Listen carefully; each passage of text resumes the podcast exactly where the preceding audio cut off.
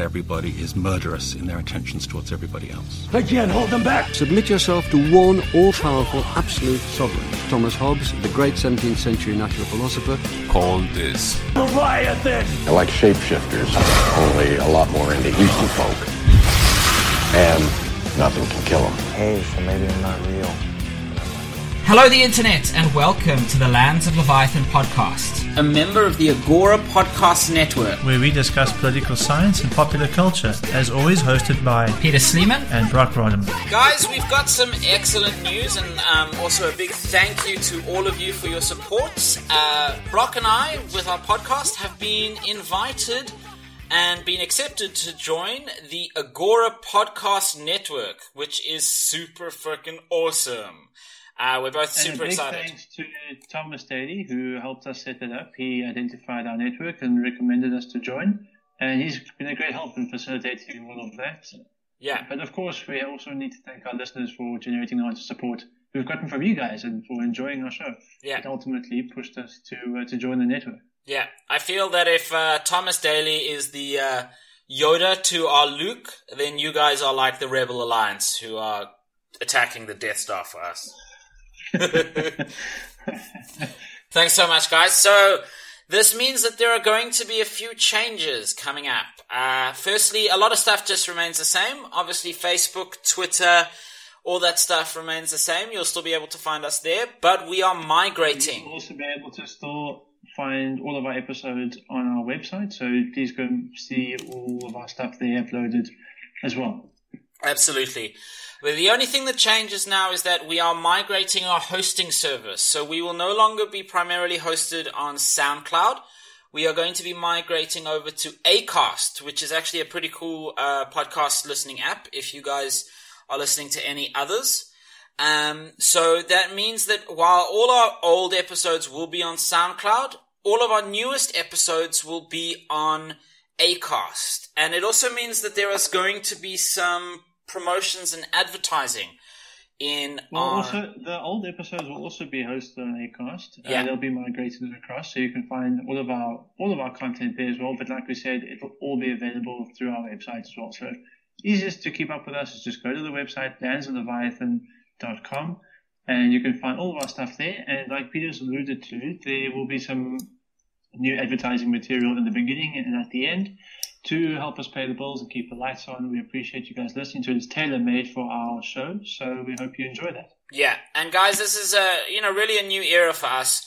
Uh, this advertising is going to help us take this podcast to a new level. Hopefully, bring it, make it better, make it more awesome. Um, so with Acast, download the app, subscribe to our podcast, um, and we look forward to exploring this new endeavor with you as well. So stay with us; it's going to be awesome.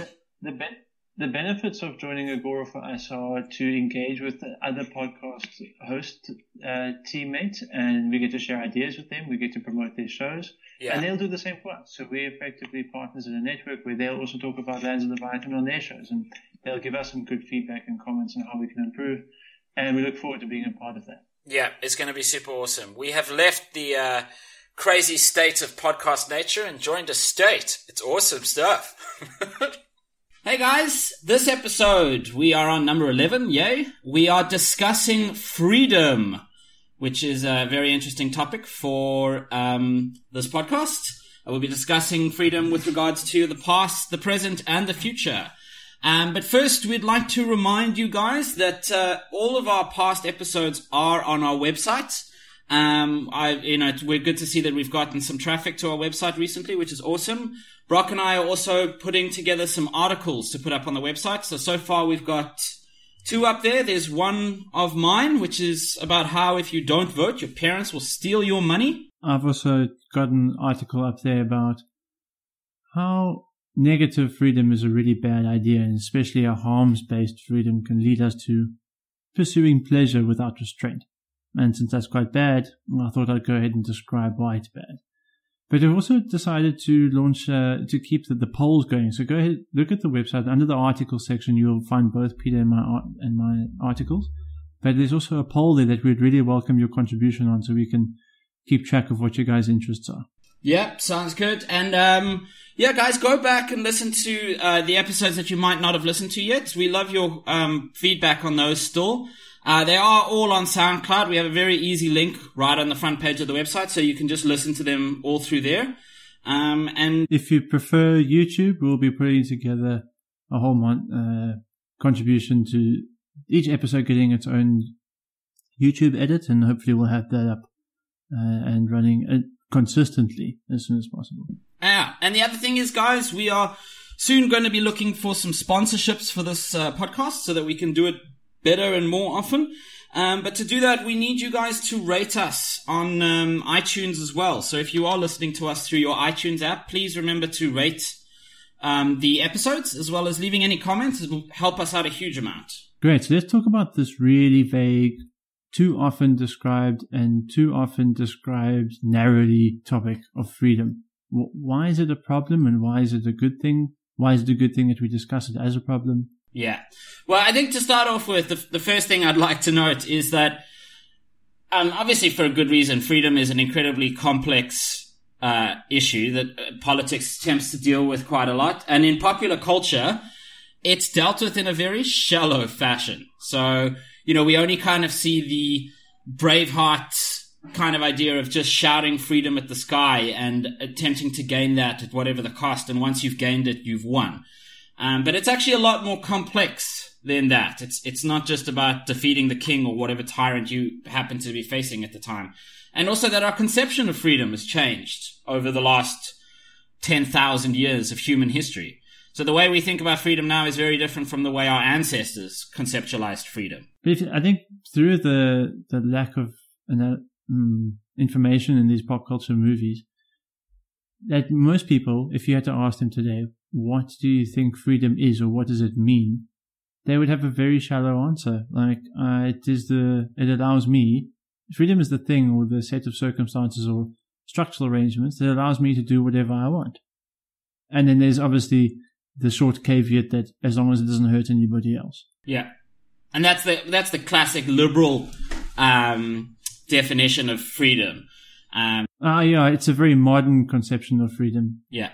And uh, obviously, a bunch of philosophers would have had very different takes on it. You know, somebody like Aristotle would have said that freedom is that thing that allows you to live the best human life. And doing whatever you want is definitely not living the best human life. Uh, Aristotle would have. Yes, because then we, we would be entertaining every whim or every impulse that we had rather than trying to negate the vices and trying to, trying to live a virtuous life. So that, yeah, that would be his conception.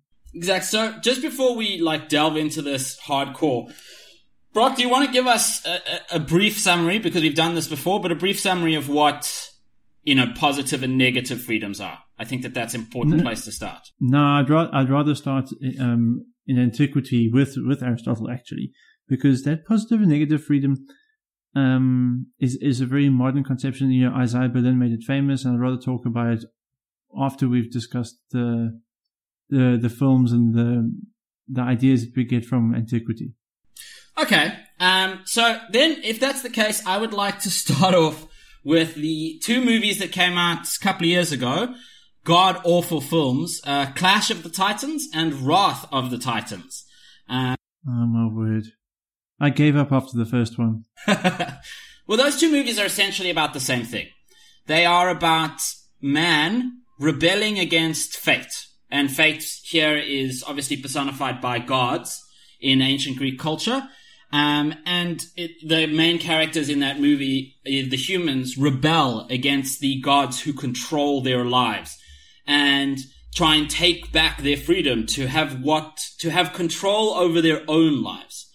Now, the interesting thing about this is, is that if you could go back in time and get Aristotle, Plato, and Socrates together and get them to watch those movies, after they had finished throwing up and f- freaking out about what the fuck was going on, they would then be like, this is not freedom, you bunch of assholes. What have you done to our culture? You, you, this is terrible. And why is the Greek economy so bad? We were the top.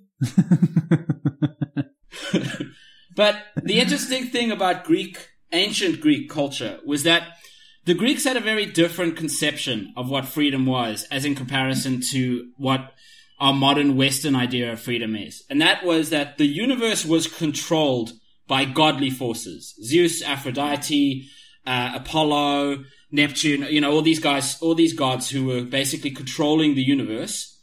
Um, and Yeah. human beings were completely at the, at the whim of these forces. They could do nothing against the gods. And the worst thing that you could do in Greek culture was to, to consider yourself at the same level or higher than the gods, which a lot of us would, you know, especially in a kind of American thinking, a lot of people put themselves, in, you know, at the center of the universe. It is. It's a very individual. We have a, in modern culture, we have a very individualist con- um, placement and strategic figuration of freedom that we are the most important. Exactly. Now, the, the Greek citizenry would have still considered themselves, the human, to be a very important, the individual to be important. But the individual was kind of like a rock in the middle of the sea. It could stand there and do whatever it could, but at the end of the day, it was always going to be at the mercy of the sea. Nothing that a human could do would ever Stop it from being a rock. yeah, exactly. Now, the interesting thing about that is, is that that kind of idea is quite depressing to us today. That, that we might be at the whims of this um, vast universe. But the Greeks celebrated that idea because what it meant was that they could live the life they had to the fullest. So, to a certain extent, they grabbed and cherished the freedoms that they did have. The freedom Like what? the freedom to do and live the best life that they possibly could. Okay, now, and on what basis was that judged? On what basis was that judged?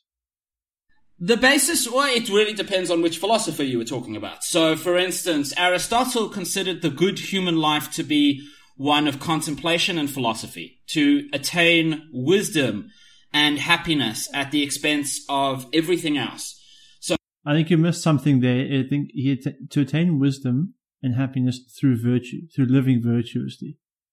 So, so his parameters or his framework, the, way- the way that he judged a good human life would be to how well practiced or well versed an individual was in denying the vices of the body. So how well you were able to overcome your humanness and live more like a god. Didn't mean make you a god. It just made you a more perfect human. To, to try and balance magnanimity with poverty, to try and balance uh, lust with restraint, try and balance drunkenness with pleasure, to make sure that you're always trying to live out the balances as perfectly as possible. And a good uh, comparison or a good analogy for that is like a sportsman. He refers to the, the athletes in Athens training for the Olympics and how you would have to put yourself through rigorous training every day to perfect your to perfect your exercise. Uh, and so and so that's how Aristotle would say we would have to behave, or that's how we should treat our freedom in order to be regarded as free and also to be regarded as a good person. And that's that's the interesting. So, like one of those examples that has always stuck with me was Aristotle spoke about courage and cowardice, and Yeah. Aristotle considered courage, which he defined as just going in and you know doing whatever you thought was necessary to win in a battle, for instance, at Uh, no expense. You know, like there there was no other thought except for just winning. He considered that hmm. as bad as being a coward. You know, just con- constantly running away. So he said true freedom was the ability to find oneself in bravery, which was the middle ground between courageousness and cowardice, where one knew when to run and when to fight. And that was, that was what was truly human beings' freedom, was the ability to find, through reason, that middle ground. Now, obviously, the gods could come Through in. reason and virtue. well, the virtue was using your reason. Um, I think that hmm, was it? Yes, the virtue was you found that the virtue of bravery through the use of reason. So the most reasonable person would also be the most virtuous. According to Aristotle, yes. No, I think you're confusing reason with pragmatism. No, no, no, because Aristotle didn't really like pragmatism that much. Remember that Aristotle's just definition of reason was just the use of the mind to overcome the base animal instincts that were inherent in every human being, was to elevate the ideas above the just basic uh, animalistic things to a place where we could decide where and how we wanted to go. And exactly Okay. to say when But can the- we fight, when can we run.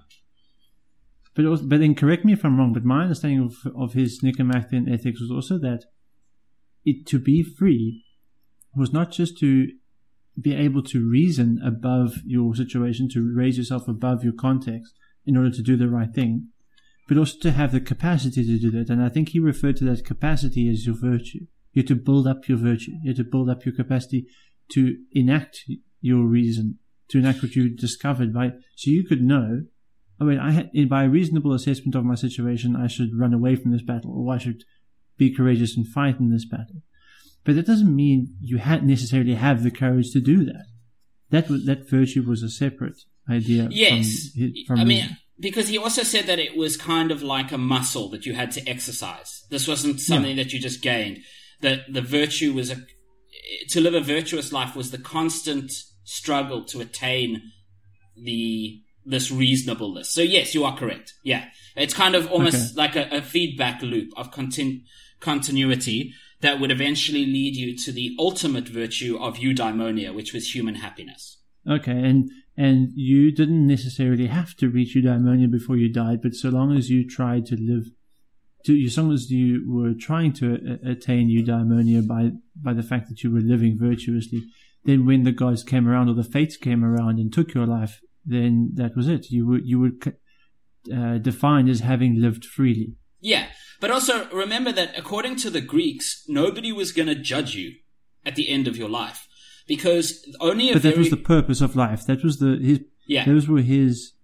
That that was his. Um, um. You're gonna have to cut this out. Damn it. Ba ba ba. What what what's the thing? uh, That was there. You can put this back in.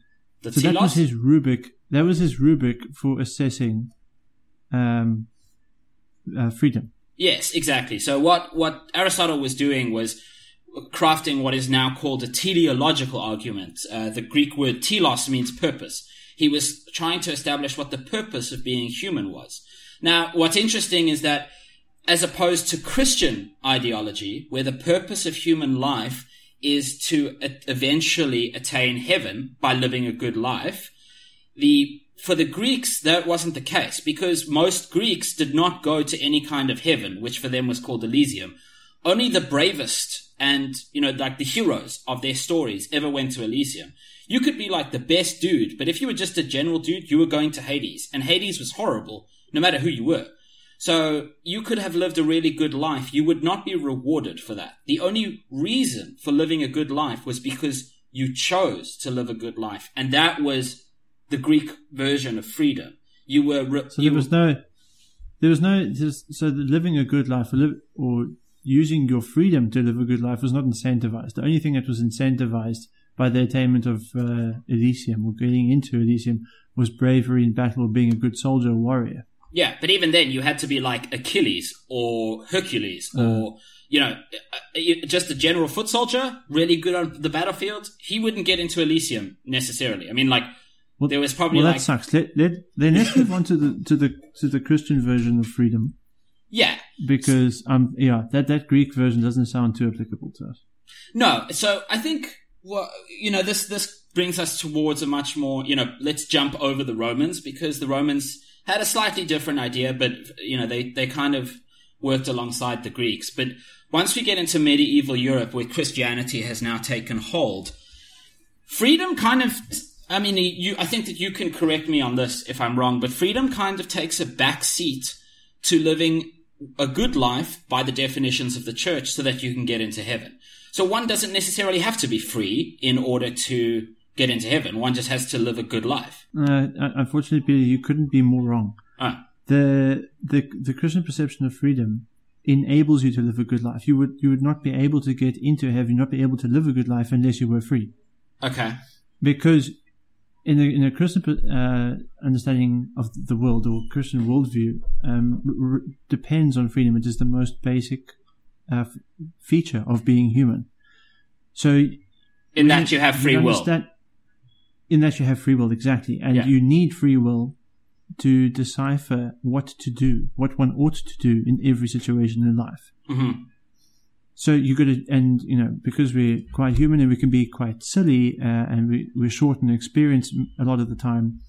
Um, Christians believe in a rubric that, that comes in, in, you know, in written text in the Yeah. Bible. So you can choose not to live by the Bible. You can choose to find your own good way of living, Mm. um, to which the Christians bid you farewell and good luck. Mm. Uh, or you can just choose to ignore it completely, and you can choose to ignore goodness completely and just live however you want to define it, whether it's good or bad. You don't really care. Mm. But if you're going to live a Christian life and you're going to live a good life at that, then you need to engage your freedom to say yes to the to the to the written text and to say yes to the the the teachings from the Bible and the and yes to the teachings from Christ Himself. Yeah. So that, and that depended very much on freedom. You would not be able to do that to make that decision in everyday life if you didn't have the free have free will. Okay, so then that being said, let me ask you a question. Yeah. Because in Greek society, the idea of slavery, for instance, was not something that was considered bad because Yeah. slaves didn't have freedom that, I mean, their freedom wasn't taken away from them as such because the Greek conceptualization of freedom wasn't anchored within uh, the ability to do whatever you wanted. Their conceptualization Yeah. of freedom was anchored in the ability to reason, which they could never take away from a slave. So for them, taking away somebody's physical freedom, that's not a problem. You can do what you want. Yeah. Yeah. Now, in Christian ideology, just just I have a side note there. So uh, for those of you who know the difference between negative and positive freedom, when we come back to it later, you'll know that the Greeks preferred the positive form of freedom. Mm. And they rely they, they emphasized that more than they did negative freedom. But yes, mm. go get back to your question. So now let's look at in Christian ideology. One needs to be free in order to make one's choices. One needs to be able to exercise one's free will, or what we call today agency. But how do then the Christians manage? How do they justify the ideas of slavery that occurred in Europe, as well as the like feudal systems that cropped up at the time that essentially forced people to work the land even if they didn't want to? So you're asking me to be an expert on medieval Christ- No, I- Christendom? I'm asking if do you think that those the, the the church leaders at the time would have been able to justify that according to the ideology of the Christian idea of freedom, or do you think that that was just uh, we're just going to ignore it for now? I think it was more of a political solution than it was a theological one. Yeah, and and if and if those Christian leaders were held to account today, they would have a tough time defending those uh, judgments in in that they were not theo- you know, theologically accurate. Mm. And uh, and in a political sense, they probably would have passed the, the blame on to the landlords and to the landed aristocracy of the time Mm. to say that the, we that we as the church uh, or we as the leaders of the church do not have jurisdiction over the the land over the, people who worked on the land and whoever owned the land actually could run it according to whatever they saw fit. And so we weren't going to step in and tell people what they could do with their property. So if they had people as property you know, we don't we don't really want to interfere with that. But having said that they should have been a bit more vocal in defending the rights of people and specifically defending the freedom of humans. Yeah. So, so I don't think the church ever publicly stated that it, would have been pro-slavery or that it defended the right to own people, to own slaves. In fact, as as um, you know, as the church matured uh, or grew older through the through the Renaissance, they saw a very vocal disdain and defense of people and the right of slaves and fought against slavery mm. and I think as for well. the very reason that it sorry just to end off the answer just for the very reason that it valued human freedom so much and especially uh, both negative and positive freedom that you should have not just the functional or the mental capability and wherewithal to enact what you thought was good for yourself and to pursue it but also to have the physical ability to go ahead and follow through on your decisions and to follow through on on the decisions that you made uh, f- yeah for, for your for your own betterment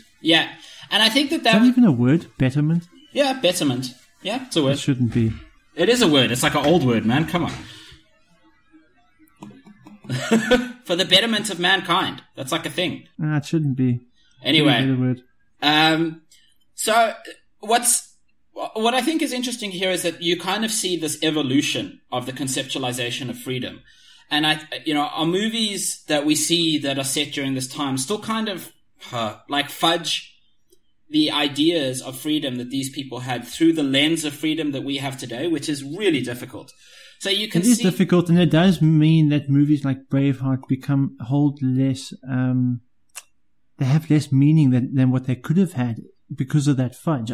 If you look through that fudge in Braveheart, you can see what. Um, and if you have a better understanding of what Christian freedom means, I think you can you can sort of reach out and and uh, grapple a bit with w- what the type of freedom William Wallace was fighting for. But you Yeah, have see- to kind of invent it for yourself in that film. The film could have done a better job of displaying what freedom meant in those times, in those uh, medieval times, when the, when big uh, new rights were being argued uh, in the in in Britain, like the right to own property, for example yeah, that no one could that there was no sovereign authority that could tell you what to do with your farm and how much tax you had to pay Yeah. on your land. Mm. And you know, if you've seen the movie, you'll know that was a, that was a central theme. Yeah, but the, the other the, the other essential theme about William Wallace's story as the hi- actual history was William Wallace was not a farmer. William Wallace was a lord. He was a lord in Scotland. He wasn't pissed off that there were lords and kings. He was pissed off that the British were coming in and taking control of what the Scottish at the time saw as an independent kingdom. He was upset with William Longshanks, who was coming in and taking over. So this wasn't a democratic revolution against the power. They weren't fighting the man. They were fighting against the British to re-establish the Scottish monarchy. That's what William Wallace was doing. So if you could Which, go, if, if my if my poor history serves me well, um, there was no monarchy in Scotland at the time, and they were trying to sort it out. It had been sort of a, a, um, a there'd been a vacant throne for a few decades, if I'm not mistaken. Yeah, because there was there was a succession crisis going on. It was a there was a huge backwards and forwards. They didn't know where the heir was. It was a big problem. But the important thing is is that if you could go back in time using our time machine, and once you've dropped the Greeks off, you go to William Wallace and say, "Hey, dude, like, uh, you should give all the peasants freedom and stop this feudalism thing." He would just be like, "What the fuck are you talking about? I need my peasants on my land. I'm a goddamn lord. Fuck you. Get out of my place." And then he would kill you with his broadsword. But um, uh, but the thing is, is that, that that conceptualization of freedom, where every single person has the right to move and do as they please, which we have today, was not existent at the time. They would not have considered it the same thing. Mm, mm. But well, that was that um, historical point that you didn't consider human freedom to be so much that you could uh, determine. You know, it still wasn't strong that you that you could determine your own future, that you could do whatever you wanted. It was more the freedom to willingly obey. Yeah, yeah. And if you So chose still, not to willingly obey, quite then you chose to die, essentially. I don't think necess- I don't think necessarily. I don't think you chose to die, but you'd probably be subject to some form of uh, justice as enacted by the state, or maybe uh, a landowner or a lord or um, an aristocrat, perhaps you know even a bureaucrat could could have some form of penal justice that you would have to serve, or some sort of um, um, penalty that you would you know you probably have to pay a fine or something, or even be you know kicked out of the kicked off the land or out of the country. You know you know how many cattle thieves were shipped off to Ireland because they didn't obey the Scottish legal system. Yeah. And they I- didn't recognize the king. And I think what's interesting is that freedom as a concept is not paramount in this society. Loyalty No. is paramount.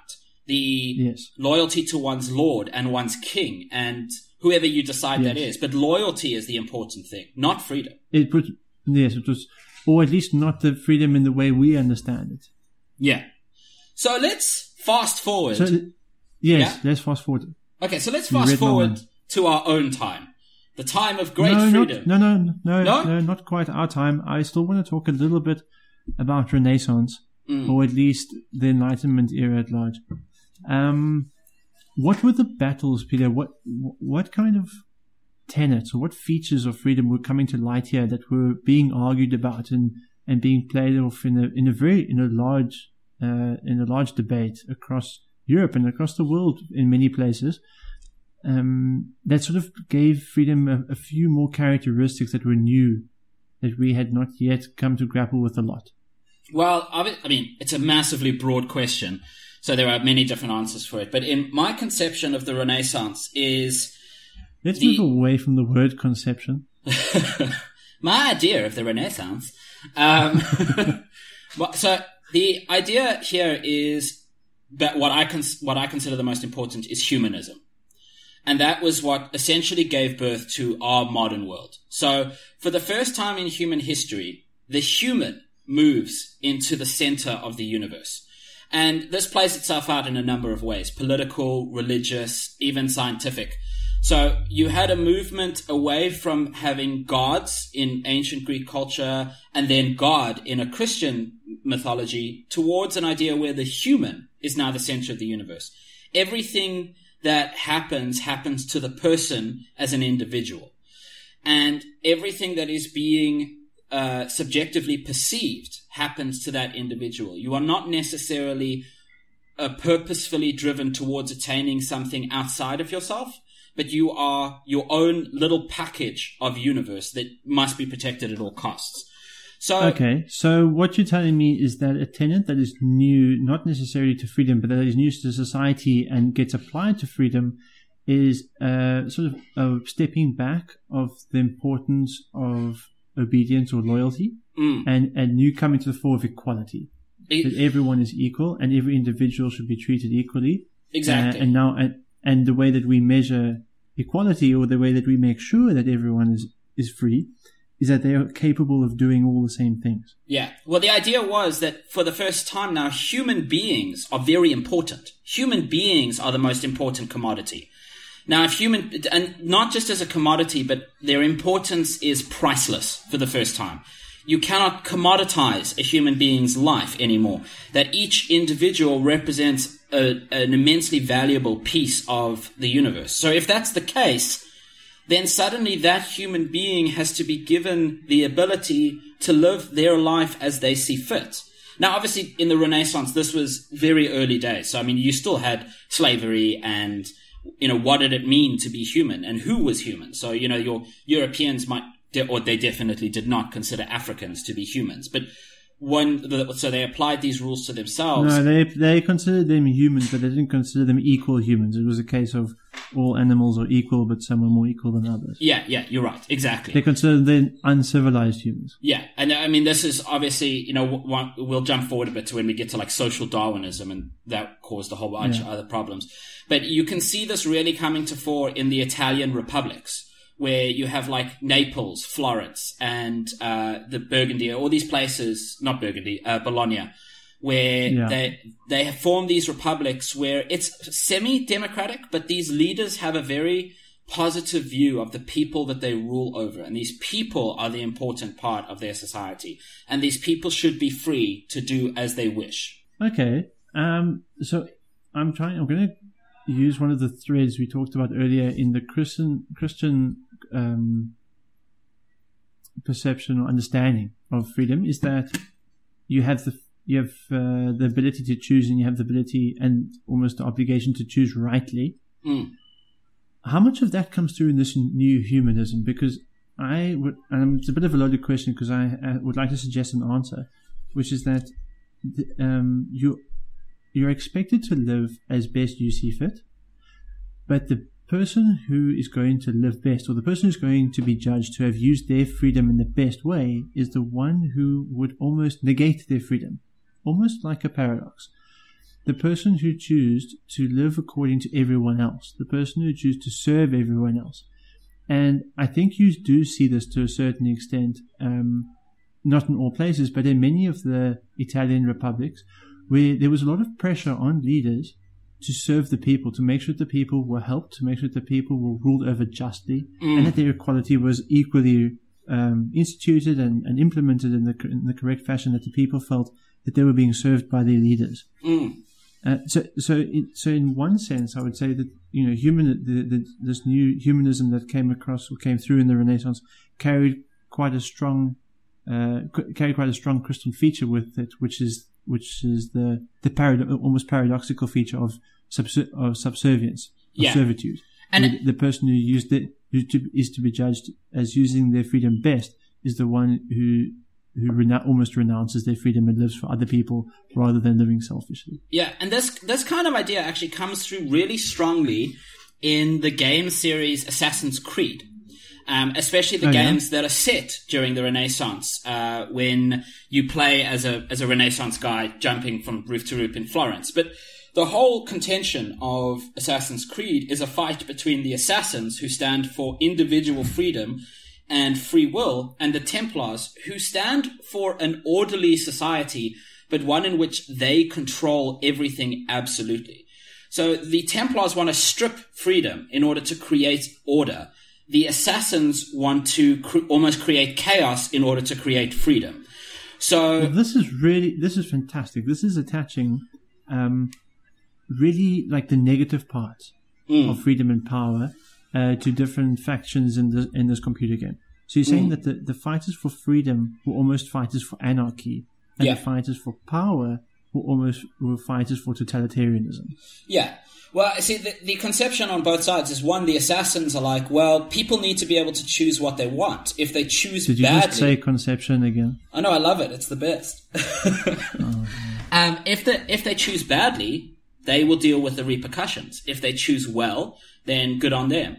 And but they Oh, so the so the decision of the who um, lives out their freedom well is up to the Templars. If the Templars were to gain power? They would control. They don't just want to control uh, the society. I mean, they they're using like magical artifacts to actually control people's minds to make people do what they want them to do. Now, that society might not necessarily be bad from an objective point of view, but the argument from the assassins is that freedom is more important than order. Freedom is more important than anything else in society because if you don't have freedom, you're not a human. Okay, well, here's a question that I'd like to use to run through to the end of this episode is, is, I'm not going to use order because order is useless without a legitimate empowered authority. Right, so I'm going to use the, the, the concept that uh, Michael Oakeshott uses, which is power. Mm. And it's just as broad, it's just as difficult to work with, and it's just as uh, difficult to define as freedom is. But can you introduce the debate of freedom versus power in the modern state? Let's jump out of the Renaissance era and out of Enlightenment and, and, and head on over to where we are at the moment. See, it's an interesting question because I don't think it's as dichotomous as you're phrasing it out to be. It's not freedom on one side and power on the other. I Why think not? because I think to a certain I agree extent, with you, but let's let's describe why not. the reason I think that is because power, to a certain extent, is freedom. In order for people to have freedom, they need to be empowered to a certain extent. They need to be You given the sound like a development student. I, I am a development student, so welcome Well, to the jungle.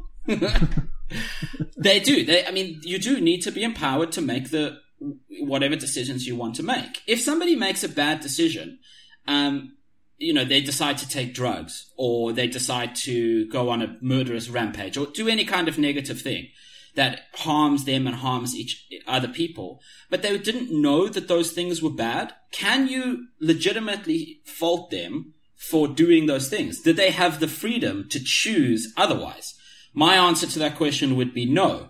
The only way to give them that freedom is to empower them through, I mean, a whole range of things, education, uh, the ability to choose, give them resources so that they have the capacity to make those choices. Without that power, you can't have freedom. However, on the other side of that, when you have too much power, you now have the ability to dampen other people's freedom. So it's not dichotomous as it's more continuous with, No, you know, this, I thought I was going to agree with you, but I disagree with you, and it's mostly my fault that I'm disagreeing with you. Because, um, no, it is because I set up the concept of power incorrectly. Ah. What I meant by power was not necessarily personal power or, Hmm. the, or personal capability. Because then I do agree with you. Then I think yes, you, you need a certain level of freedom in order to enact your power yeah. or to enact your capability and to realize your potential. And then there comes that awful word: you can fully self-actualize. I swear you could create a, a series of motivational speaking themes just on that term. yeah. To see the halls packed with. And people already have, which are really lame. And I hate it. You guys gotta Yeah, self actualize, man. Uh, so coming back to the, the, the definition of power that I wanted to use was more like a statal power or regulatory power, a power that would restrict freedom, a, a necessary power. Well, No, that's- to some level unnecessary. It- you know that that power that that power that that meets freedom at the interface that you described earlier, the one that regulates freedom to prevent certain harms being done. Um, Let's yeah. talk about how that debate has, inf- has influenced this humanist perception of freedom in today's society. Well, that's because I think that I think that uh, the original thinkers of humanism kind of had a, a very naive and way too optimistic view of human nature. That if people were free, that they would do the right thing naturally. We know that that's not necessarily the case. If people are free, they're also free to starve. They're also free to do crime. They're free to murder. They're free to rape. We, we know that that happens. And we know that that happens especially when they are not given the correct opportunities within society. So we rely on the state to not only empower us to make the right decisions, but also to control those negative aspects of ourselves. We have a police force to make sure that we don't commit too much crime. The government controls drug use in society. The government controls alcohol consumption. The, these things are necessary in order to promote the maximum amount of freedom that we can enjoy without harming ourselves. And those words coming out of my why don't I have the freedom to harm myself? well, see, that's the interesting thing is, and this is really, this now comes down to a philosophical discussion because I'm a goddamn liberal, okay? I'm fucking Bernie Sanders all the way. I want him to be president. It's going to be fucking awesome. Why am I still friends with you? Now, the interesting thing here is, is that as a liberal person, I see no reason that the individual should not be able to harm themselves if they so wish. But that's such a naive statement to make because by harming oneself, you are inadvertently harming society. You are removing the human potential that you represent from that society. So, but uh, what these things aren't black and white. Freedom needs to be constrained to a certain extent, but that's what power abuse really is. It's when freedom is too constrained. People should be able to smoke cigarettes if they want to. Pe- but obviously they shouldn't be able to smoke cigarettes in an enclosed area because then their secondhand smoke is harming others. Now, yes, their smoking cigarettes does, even if they're smoking it on the street, does a certain amount of harm to society in that they're shortening their own life. They probably are affecting others in a negative way. However, if you were to take away their right to smoke, I believe that you would be doing more harm to the individual by removing that freedom than you would be by doing good to society by squishing that freedom. Okay, so it seems like the the focus of freedom, especially when it comes into contact with power, is sort of dominating the modern society's perception of freedom in that we're testing to what extent we're allowed to commit harms Mm.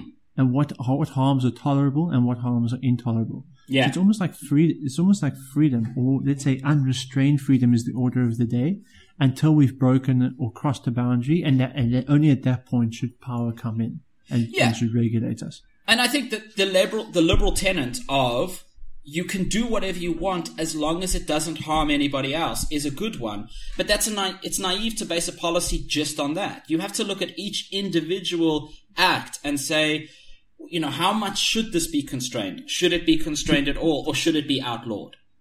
You know, so what about consented harm? So what if I want someone to harm me? Well, you see that. I mean, it's you can make you can bring up these hypothetical situations forever. I mean, remember the case of the guy who put a post up on the internet that he wanted to be eaten, and a cannibal was like, "Sweet, I'll eat you," and that went to that obviously went to court, and there were huge problems with it. the The problem is, is that that kind of activity harms the fabric of society in a very fundamental way. I agree with you completely, but I'm, what I'm trying to get at is is to the point where we realize that freedom in to be able to do anything except that which harms, I think is is unrestrained freedom, and it's not a beneficial type of freedom. It's not the type of freedom that allows us to be as positive and as uh, developmental, as growth focused as humans can be. It's forgetting the humanism. It's forgetting the virtue. It's forgetting the loyalty, the loyalty to society. It's forgetting the service. It's forgetting everything else about others. And it's, it's been so watered away to just mean individual, individualism. And the way to fight that, I think, is to not prioritize consent or choice above harm.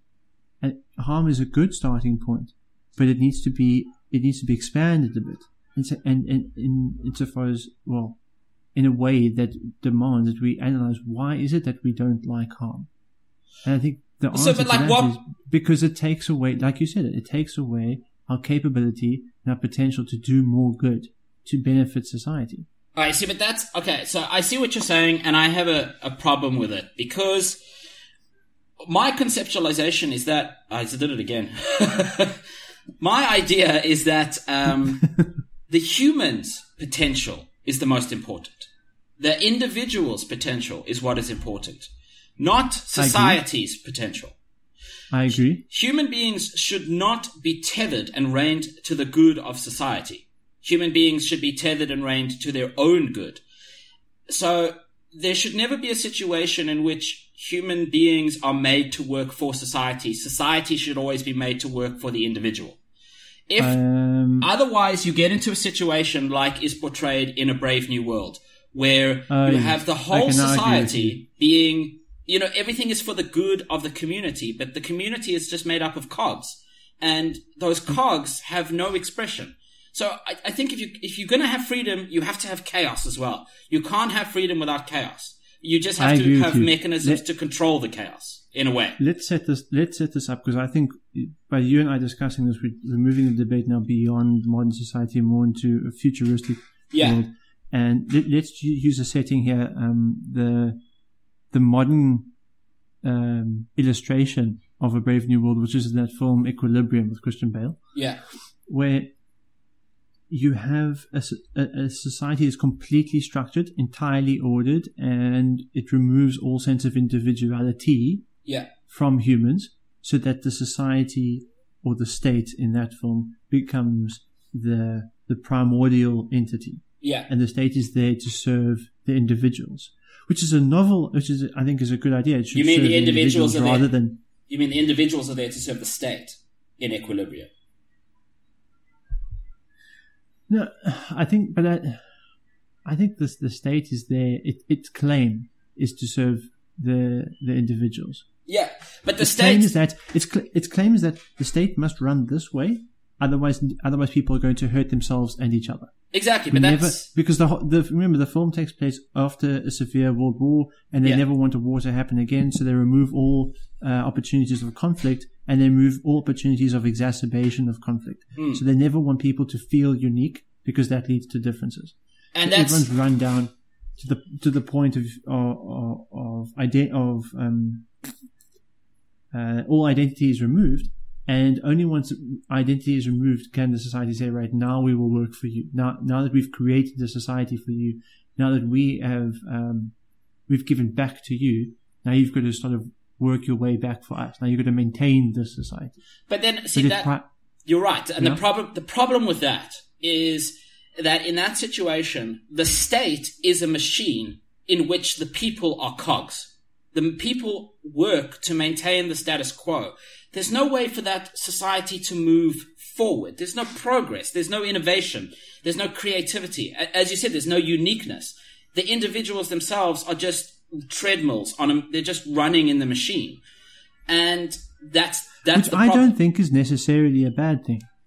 It's only a bad thing if that if the uniqueness have been so far removed that there is no more human freedom, that there's no more opportunity to progress, there's But I think that that's- to advance. I think that that's exactly the case in equilibrium. That that that is Yes, what's I- I- happened. yes, I think that is what's happened, but because the state has made itself fundamental, it's made itself more important than the human. yeah. So you know what? Actually, Which I'm- so here's so here's so here's the, the image I'm trying to redraw now. If we change that and the state becomes, for all intents and purposes, um, an enactment of, of power, a, regulatory power, a Yeah. necessary power that balances out the human, but does not supplant the human. The human or the individual becomes remains the most important. Remember, the, the individual existed before anything else did yeah, the individual existed before society. It existed before the state. So as long as the individual remains important and their freedom remains important to change society and to alter progress and to define progress for themselves and to define development, then the state can can implement that. yeah, And so in and so when the clock comes round, in turn, it can give that uh, illustration or that depiction of freedom or development back to the individual. So the state must be there to work for the individual, but not so that as to turn the individual into a cog. Exactly. to still to still balance freedom with power, and that's what I'm trying to get to. and I, I agree with you completely. And that's so the equilibrium example is that, you know, we've become cogs. But I think a really good counter example to that, which a lot of people, a lot of people don't agree with me on this point, is the Matrix. The Matrix is not, I those agree people are not fettered. They have freedom. Everybody in the Matrix is free. The only thing is, so I mean, you you've got the anti-establishment people. When we, I mean, when I was twelve and watched that movie, I was like, yeah, fight the power because it was Rage Against the Machine. It was fucking awesome. But the thing is, those people are not cogs. I mean, yes, their life is being used to power the machines, but they still live a normal human lifespan. Within the Matrix, they are absolutely free to do as they want. Now, is it the question that the Matrix asks is, is this true freedom given that their minds are in a dreamlike state?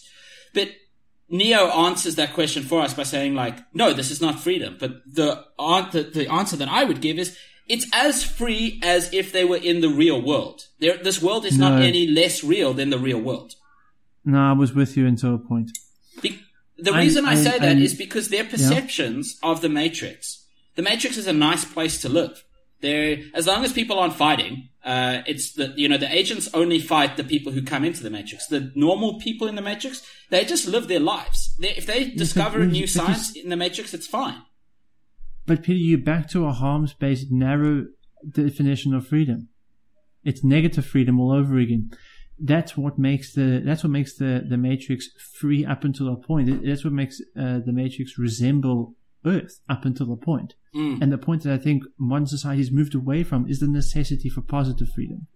I don't mean positive freedom in the powerful sense. I don't mean positive freedom in the sense that the state should organize or the state should order society, but that the individual should be free to create that for themselves. So when you find an individual like Trinity, and I, I only imagine this because we don't have more information to go on about her character in the Matrix films, but say Morpheus is trying to find Trinity.